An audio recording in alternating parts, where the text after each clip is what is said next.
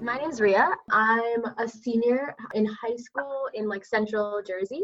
So yeah, I've been involved in politics ever since I was like a freshman in high school. Um, it's my like all-time hobby. I like to say.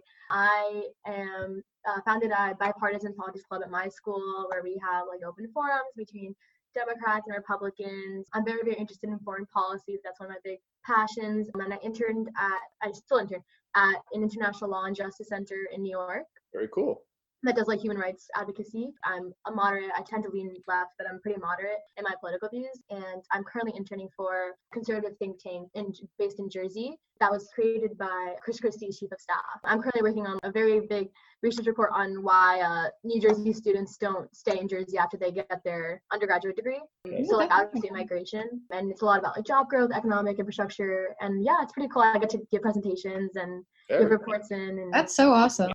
Okay, so I'm Olivia. I am a junior at Fieldston, which is a school in New York Riverdale. City. Oh yeah, in Riverdale. Oh um, wow. I used to live right nearby. So I kind of got involved in politics in my attempt to end the bipartisan divide in my school, or rather, kind of the liberal echo chamber that existed. It seemed very, very one sided, and yet I knew a lot of my peers didn't have the same opinions that my school perpetuated and it really upset me because I felt people were being silenced and were being ostracized for thinking differently, which is not a crime. I think it's one of the most incredible things about being an American. And so that's kind of how I got involved in NGP. And then from there, I started a chapter at my own school and became the director of outreach and engagement for the organization, kind of trying to help what I did at my school and allow that to flourish in other schools. And what we do in my uh, chapter is we've brought in, like, one example that I love using is on gun control, the CEO of a gun manufacturer and a March for Our Lives organizer, not to debate each other, but just to kind of tell their stories because and I think as you can talk about with Better Angels is one of the most powerful tools we have. That that was a great idea. That was a terrific thing to do. Thanks. And then I kind of did that on a more macro scale this summer. I was at Seeds of Peace, having that experience of not only being in a room of people that are political enemies, quote unquote, but actually in a constant state of war yep. with Israelis, Palestinians, Jordanians, Egyptians, and then being one of the lucky few Americans that could be there. I was just in both Israel and Jordan. Oh, awesome. And, and, it was very interesting in terms of how um, some of each group or tribe, if you want to call them that, because we're kind of in a very tribal universe these days, are really trying extremely hard, adults as well, to work together and come together in a, in a peaceful manner. So again, you guys are doing some such great things. When I was in high school, I was worried about getting home and playing ball. yeah with that can you like tell us a little bit about your involvement in better angels and your sure um, more holistic. I, am I'm, I'm what we call a, um, a co-chair of a local alliance. I was introduced to Better Angels about this time last year. I saw in the newspaper they were going to have a workshop about this bipartisan group that was trying to bring both people, both sides of the political spectrum together. And uh, I sort of agree with both of you. I'm sort of I lean more blue, but I'm I've always been much more of a pragmatic person than an ideologue, and so mm-hmm. it just depended on you know more issue oriented situations in terms of what kind of decisions I would make. So I got interested in this, and I went to what was called a Red Blue workshop, and we did a lot of interesting dialogues and uh, exercise to get to better understand our points of view and to also get to better understand the other side's point of view in a very strict protocol so nobody was jumping down anybody's throat which is the key to all of this, is having a protocol where the time is respected and voice is respected and people are listening to each other. So I got introduced to that. And at the end of the workshop, you know, we were kind of all getting ready to go. I said, So what's next? Is this just a one time deal? And somebody says, Oh, I'm glad you brought that up because we had, well, you should have brought it up yourself. But, um, but then I said, Okay, so what happens next? And they said, Well, you could form a local alliance. What's that? Well, a smaller group, uh, people you know that come out of this workshop can meet together on a regular basis and uh, do some of our activities or do deep dives into specific issues, as I gather you guys have done, uh, like with the gun mm-hmm. control thing, and uh, talk about them. And again, following the protocols, listen to each other, with the goal being that you don't have to convince the other people that you're right. The goal mm-hmm. is really to understand who they are, what they believe in and how they got there. And so, with that in mind, there's no convincing, but there's this incredible movement to the center, sort of magically, except it's not magic. It's just the work of people listening to each other and understanding where they come from. So, that's my one role. I was a representative to the national conference in, in uh, St. Louis, where I learned a lot about other things and where I saw that conversation I mentioned before, which was absolutely fascinating, where I took part in a one, what they call a one-to-one workshop, where this 6'5", 200 pound former teacher and football coach with a really loud voice when he gets passionate about something, sat together in a room with a woman who was older than I, small, frail, and from the cornfields of Iowa in an ironically named town called Urbandale, which had about 150 people in it. And what we found as we went through this very interesting protocol, we learned more about each other and our backgrounds and how we evolved to where we were politically, and found we had far more in common than either one of us would have believed. And then when we talked about what our own grievances were about our own side, we both agreed that the extremes on our own side were driving everybody further apart, and that the extremes were the squeaky wheel, you know, kind of like running what's going on, and that we were both very frustrated by the fact that people who were more pragmatic, who were leaning more centrist, who were liberal, not progressive, mm-hmm. Republican, we had a greater problem with people on our own side than people mm-hmm. on the other side because of our experience and how they kind of led to more problems down the road. And so, just to finish quickly, tomorrow, uh, one of the people in my alliance and I are going off to Connecticut to talk to the mm-hmm. social studies um, teachers of Connecticut. They have a, an annual conference, and we're going to talk to them about bringing uh, Better Angels into their civics programs in, in their high schools. That's so awesome. So That's keep cool. that in mind because we could come to your guys' school and see if that might be of interest to augment what you're doing either on a social club level, yeah. activity level, or classroom level. Either way, yeah. with student leaders. That would be like I think that's that's great because I feel like there's not a lot of national bipartisan organizations have uh, like a base to them because like I know when I'm sure Olivia had the same experience when we were starting up like our clubs and starting our chapters there was a lot there was a lot lack of uh, support i guess if that's the right word to like get it you know rolling.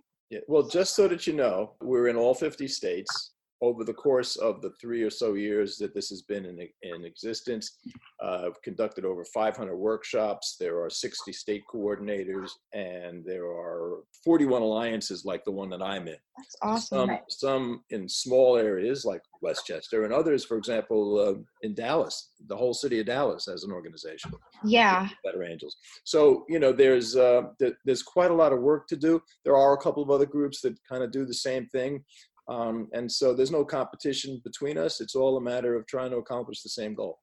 Yeah. Every political conversation that's ever had is we talked about media bias and media literacy. Yep.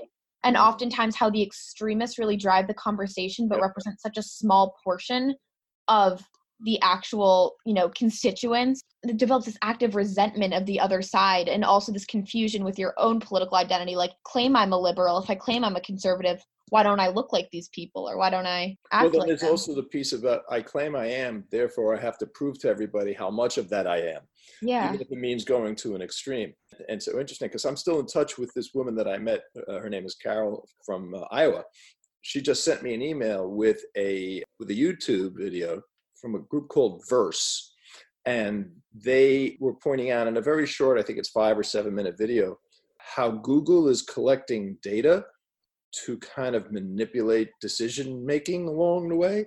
Not just for now but for future generations almost as if they're trying to create a database version of dna that's that's a huge that's a huge thing and you know and every now and then you know i go on facebook and i go on twitter and i start looking and i said okay i gotta shut this off because i can't deal with this mess. And then there's there are other times i'm saying okay somebody just has to keep trying to be the voice of reason in here and maybe someone else will pick it up if you guys can do this starting in high school and then you know as juniors and seniors in high school and then you know you're you're the little pebble in the pond right and you start the ripple and you start the ripple effect that that you know expands and, until it hits the shores where the adults are hanging out. You know, that's our hope. And so that, you know, you guys can continuously try to do that. And we can help you whenever and wherever we can. And Better Angels can be a help to either of you and other people that you know are trying to accomplish these goals. We're here for you. Yeah, I have noticed like a big difference between what Better Angels does and what NGP does in trying to achieve the same goal is that Better Angels has been a lot bigger of a proponent of labeling in terms yeah. of I self-identifying as I am red, I am blue, and then I read about how you have conversations within those circles of the blue speaking to the red and concentric yes, yes, circle. Yes, yes. Whereas we, and I've read a lot of other organizations that have been more conscious in not labeling, allowing that to show a connected humanity. I think both are really effective, but why do you think that Better Angels chose to do this? I had the very same question because when I, I understood it when we did the red blue workshop, because then, you know, it was like a part of the mechanism. People mm-hmm. divide themselves up into their groups, they can understand who they are, and then they can explain who they are to the other side, and they can question the stereotypes they have about each other and they have about the other side. Yeah. So I understood it in as part of that workshop that self identity is important in understanding part of who you are and why you believe what you believe. And so I was okay with it. And then we went to this to the um, conference, and um, again, I, I I noticed that as, as you did that it seemed to be the basis of a lot of the things that were done. And so when we went there, we were giving our given our name tags, and we had lanyards, and the lanyards were colored red and blue. And so it was an interesting thing because um, one of the things that the Better Angels organization is very concerned about is that people who identify themselves as Republicans, conservative, Reds tend to feel very defensive because yeah. they are on the attack. Always. And so we were in the elevator in the dorm where we were staying, and, and kind of like there's a rush to get to the elevator. So there's five of us in the elevator, and we hear footsteps running down the hall to get the elevator. We hold the elevator door. A guy comes in, he's panting, says, Thanks for holding the door. Closes the door closes, and he realizes he's the only red in the elevator. And he says, uh oh, I hope I'm safe in here. Now, that's problematic. That shouldn't happen, you know. But then we could reassure him that yes, we were going to let him get off at his floor, and he would still be alive. So, you know, he's it, lucky. Yeah, you know, he was he was, but he was eh, that was the concern. I think it's done primarily because of the nature of the kinds of workshops that people identify themselves eh, eh, and they label themselves as a member of a particular group without using political nomenclature. Basically, I think that's it. So instead of saying Republican, progressive, liberal, conservative, pragmatic, moderate, centrist, whatever it is, it's just simple said, okay, if you're on this side of the line, you're gonna we're gonna call you guys a blue. If you're on that side of the line, we're gonna call yourselves a red. But, but the goal is to have each side listen to each other and I think that's really what the what the what the purpose of the mechanism is. It's not mm-hmm. perfect, but I, but I think it works in trying to say, hey, I now understand what that side's talking about. No, that that makes sense. It's just as a, a very staunch centrist, and you know, when I for a while I had a conversation with my parents a couple nights ago about registering to mm-hmm. vote and registering my party affiliation, and I frankly don't want to. And that independent yeah an independent or but i think it just it's so difficult especially with the pri- a closed primary system so many states have and where if i was to join a better angels where would i fit into that um, you would have to self-declare right and so it's interesting because a, a lot of us have actually called ourselves purple but if you know anything about the color purple, uh, not Alice Walker's version, but if you know anything about the color purple, there are wide varieties of what that color can look like. Yeah. Uh, from a very blue purple to a very red purple. All right. And so that's also, that's where you are. That's, pro- that's probably where I am. That's where my co chair in my alliance has already declared himself to be. Right. He says, I'm really purple. And I go, that's okay you know but for for our purposes we just kind of have to identify but what's interesting about what you said when i taught um, for for a lot of years i taught in a program called civic education and it was actually a, it, it was actually a, an interdisciplinary program english social studies and a guidance component and it had student leaders and senior leaders and it was to help it was for ninth graders who are new to the high school to help them become acclimated and become and, and grow emotionally and socially not just academically um, and what we used to do is we used to run not debates, but conversations and discussions. And I actually want to get back to debate versus discussion in a second. And so what we would do is we would uh, have a topic or a resolution or a statement, and then you would have to be either for it, against it, or unsure. And they would sit accordingly, all right, in the room. And then one side would speak and another side would speak, and there would be a response and, and another response, not a rebuttal, because we're not, we, there were no rebuttals. Yeah. You would have to speak positively for your side, not negatively against the other side. And then we would say, okay, time to vote with your feet. And we would literally give them time to stand up and move in the room so one could move from the right to the left or the right to the middle or the middle to the right wherever it was. And then by the time the conversation was over you know we left the room said well what was it that made you change your opinion about this? And what was what was the cause? What was the part of the conversation to do that?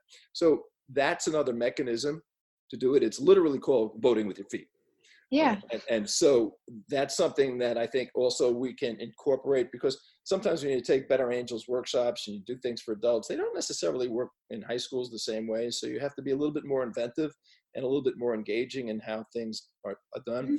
I would actually like to try that out with my adults and see. So if, but I would, you know, need a large enough group and say, okay, let's try it this way without trying to say, we're not trying to convince you to change your mind. You're just Mhm. listening. And as you listen, how do you how do you feel about what it is that you've heard?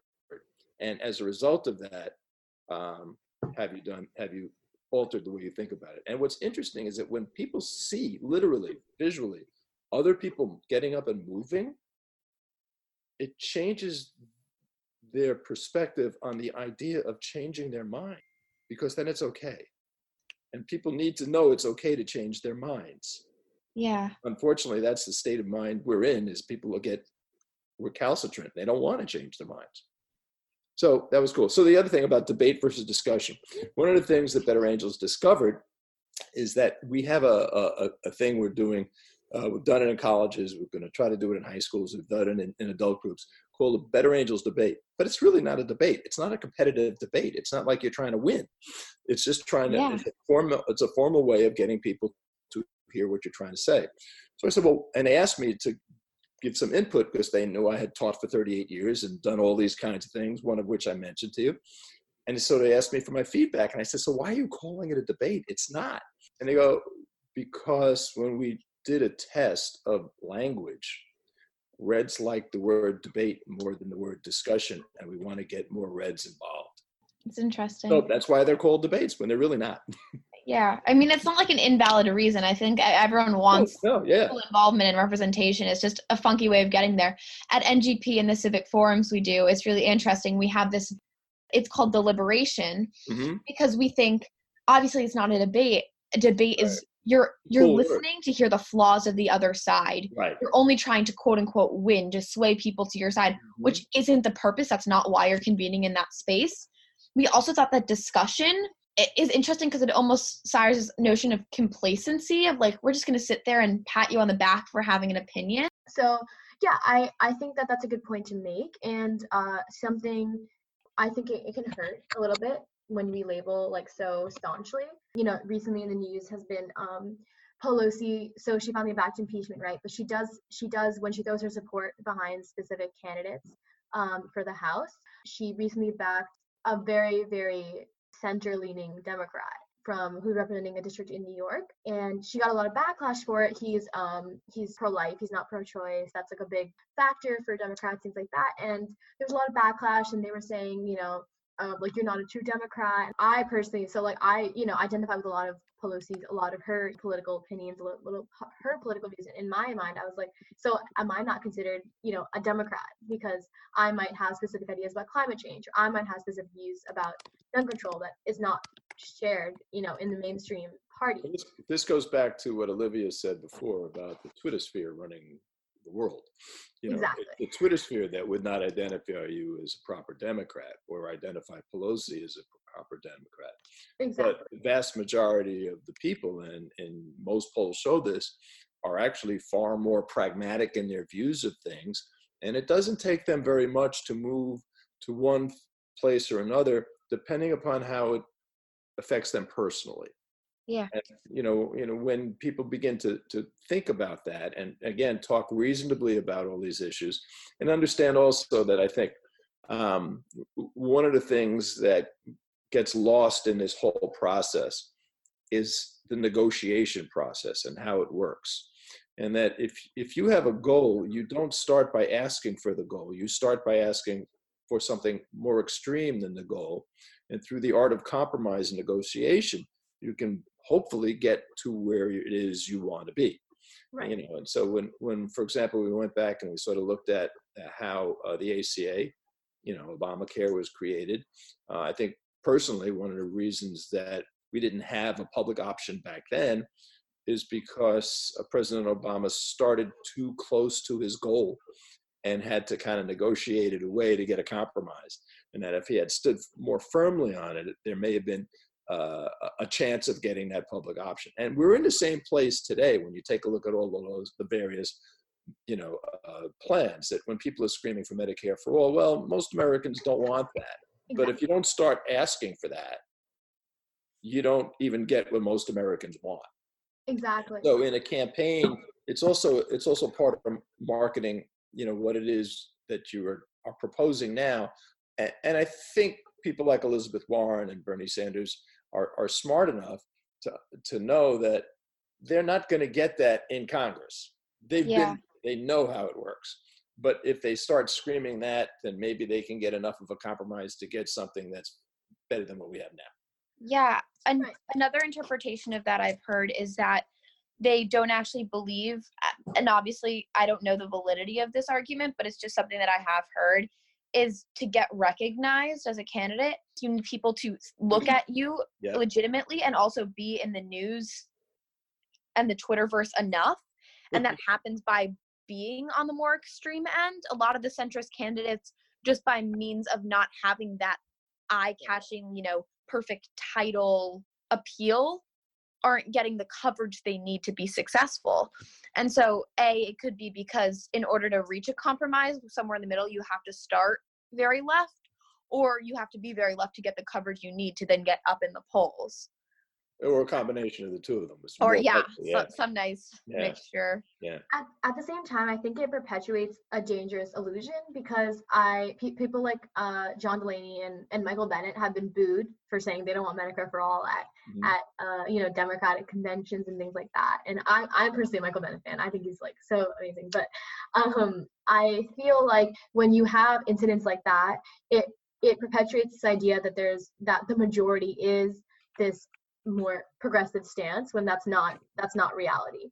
I think um, you have organizations like uh, JSA, Junior Statesmen of America. If you look into the intricacies of, of organizations like JSA that are supposed to be youth driven, citizen, you know, all all of these welcome. It's again, it's a liberal echo chamber. That's what it ends up being, and that's what it is. And I think it's dangerous in that way because it perpetuates this idea um, or this illusion that it's uh, you know inclusive and it's it has diversity of thought, Right. but that's not necessarily the case. it, it's really a hunt for more people on the Republican side to join.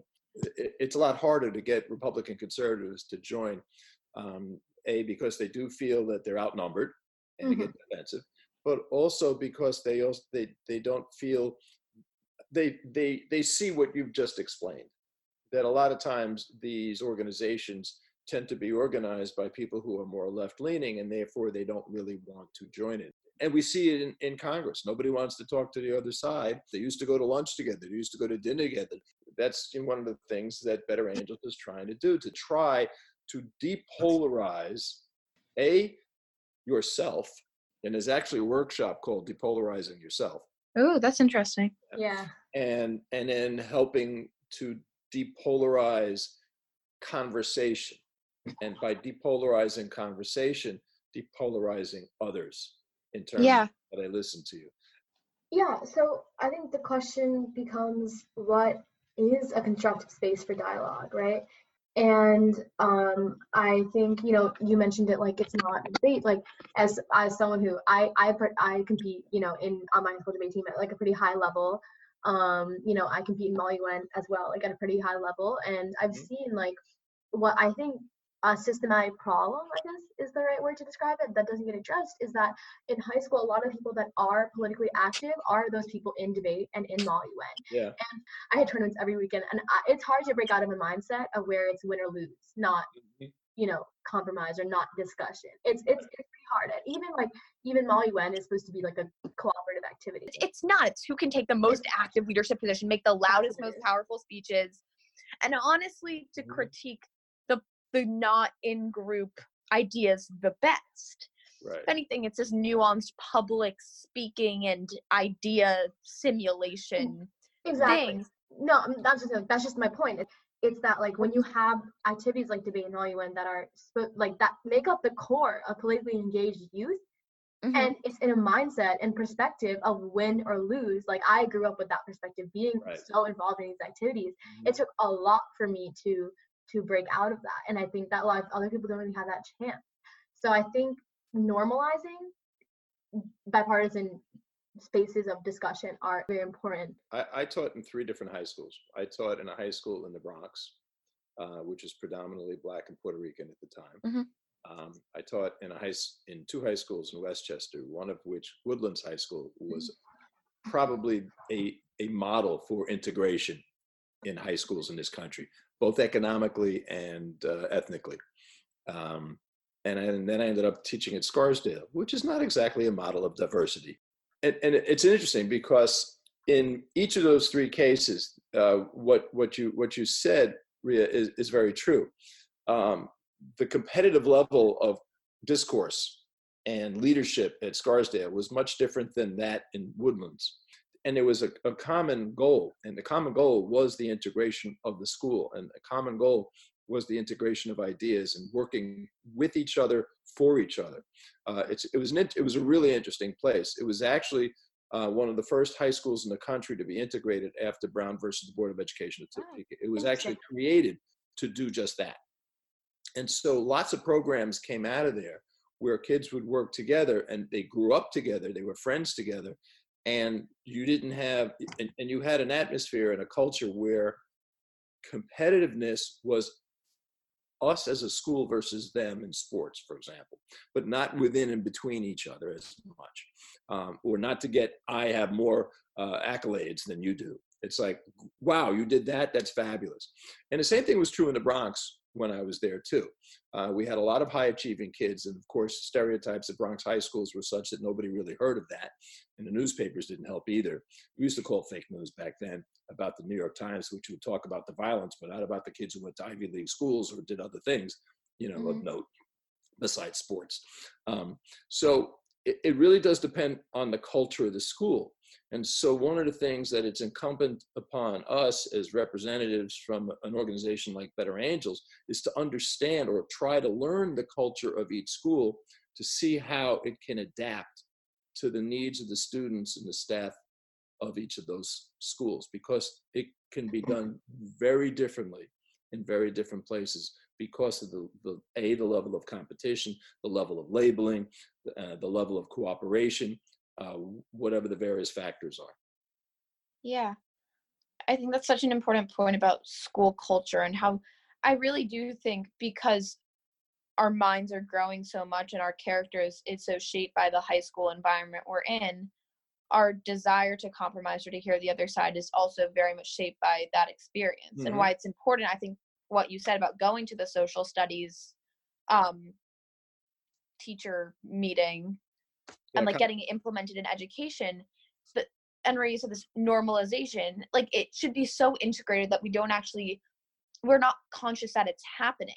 Like exposed to other viewpoints so much that it's not this edgy phenomenon of like oh my god a republican is speaking at our school like that It- as it- it- actually happening yeah, in my experience Look, where pe- people are flabbergasted. They're like one of the worst things that would ever happen in this country is political correctness and this was before anybody from any side was talking about it. It used to be a very i was about to ask a question along those lines it was a very bipartisan issue. Um, it- there was a there was a famous book written in 1990 by a gentleman by the name of Nat Hentoff.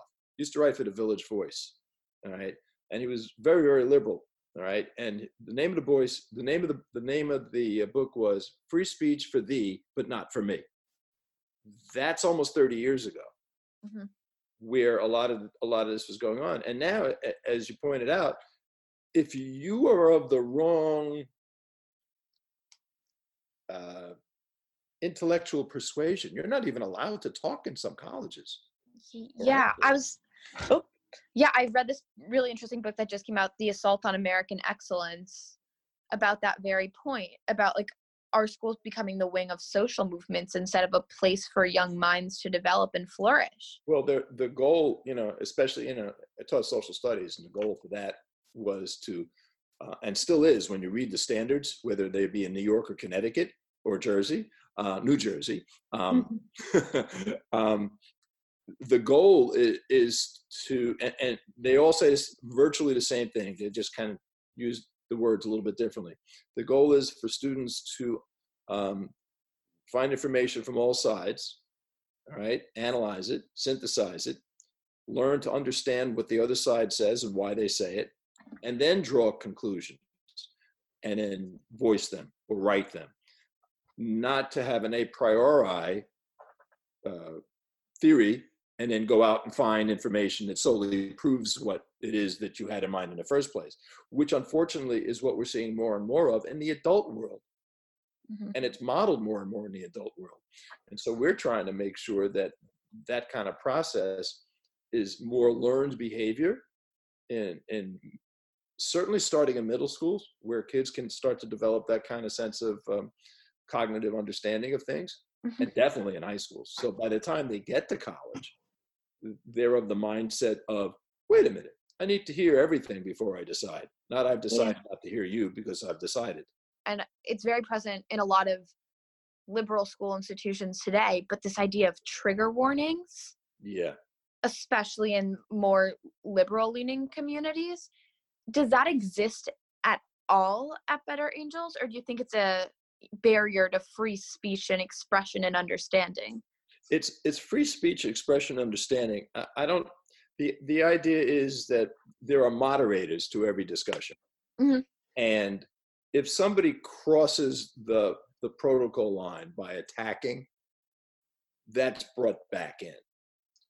So that's the trigger. If you're going to attack somebody all right that's not why we're there.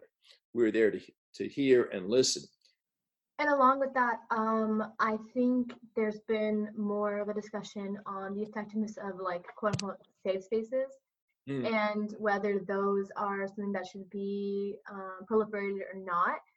Um, and I, I think it comes back to a matter of you know like crossing lines and whether being exposed to things, even if they're harsh, is better than being you know quote unquote shelter. So I guess that's a question to pose would be, you know, are safe spaces in their like modern in their modern like context effective? To, to me, it's in, it's infanticizing somebody. It's like, hello, you're 20 years old.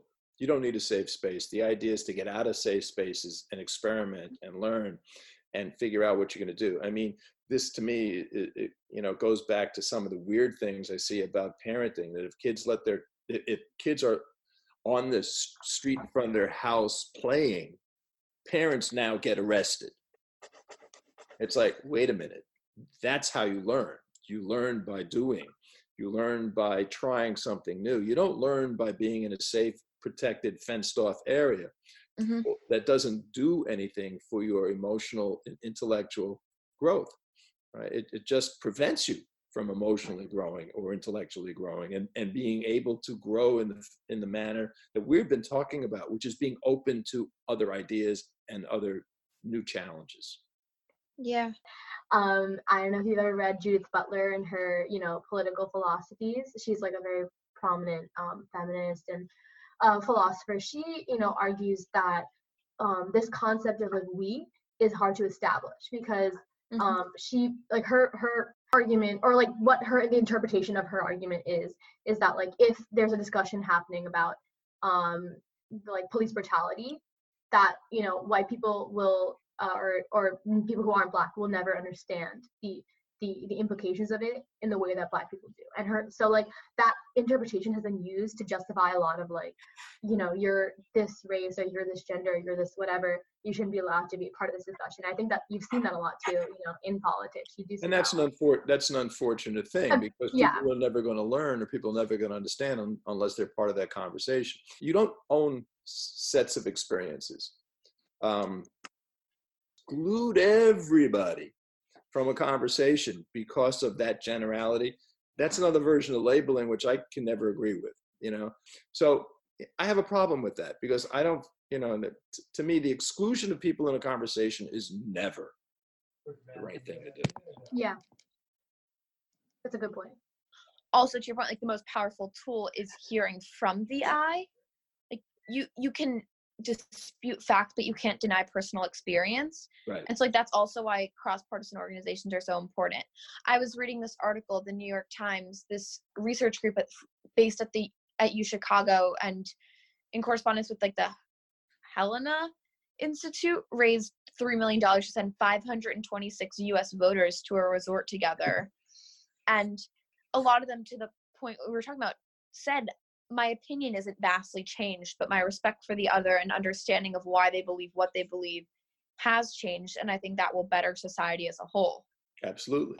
They didn't label people and people kind of figured out over time but realizing that you have more commonalities and differences with an individual or a group that media and society tells you you're polar opposites.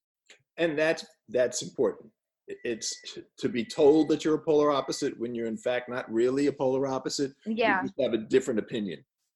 There's a difference between viewpoint which is supported by evidence and opinion which is what's flying off the top of your head in some emotional response to something. So Yeah. to develop viewpoints based upon hearing all the sides excludes exclusion. Mhm.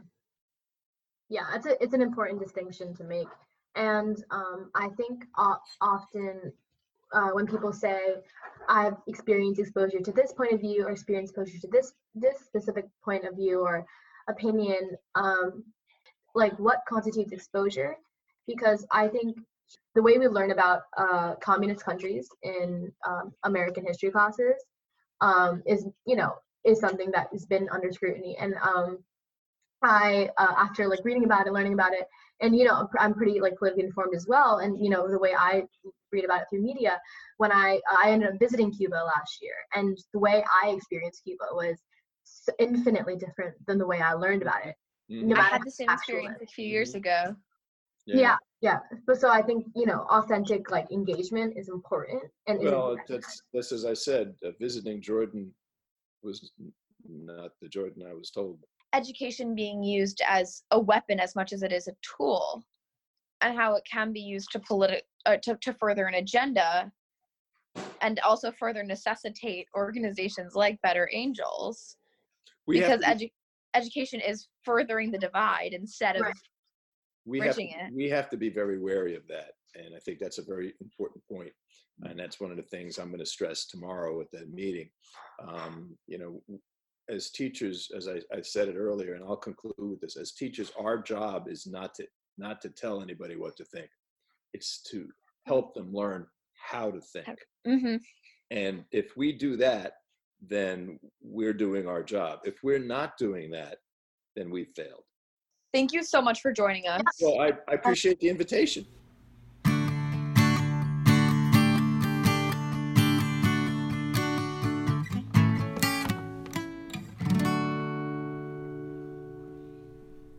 That's all for today with Next Gen Politics. Special thanks to our editor, Clara Medina, our producer, Sanda Balaban, and to Jeremiah Hunt for our opening and closing music. Please check out our website at www.nextgenpolitics.org for links related to what we've discussed and to find out more about our work. And please recommend us to your civic minded friends or to your friends you'd like to become more civic minded. This is Maggie Yu for Next Gen Politics.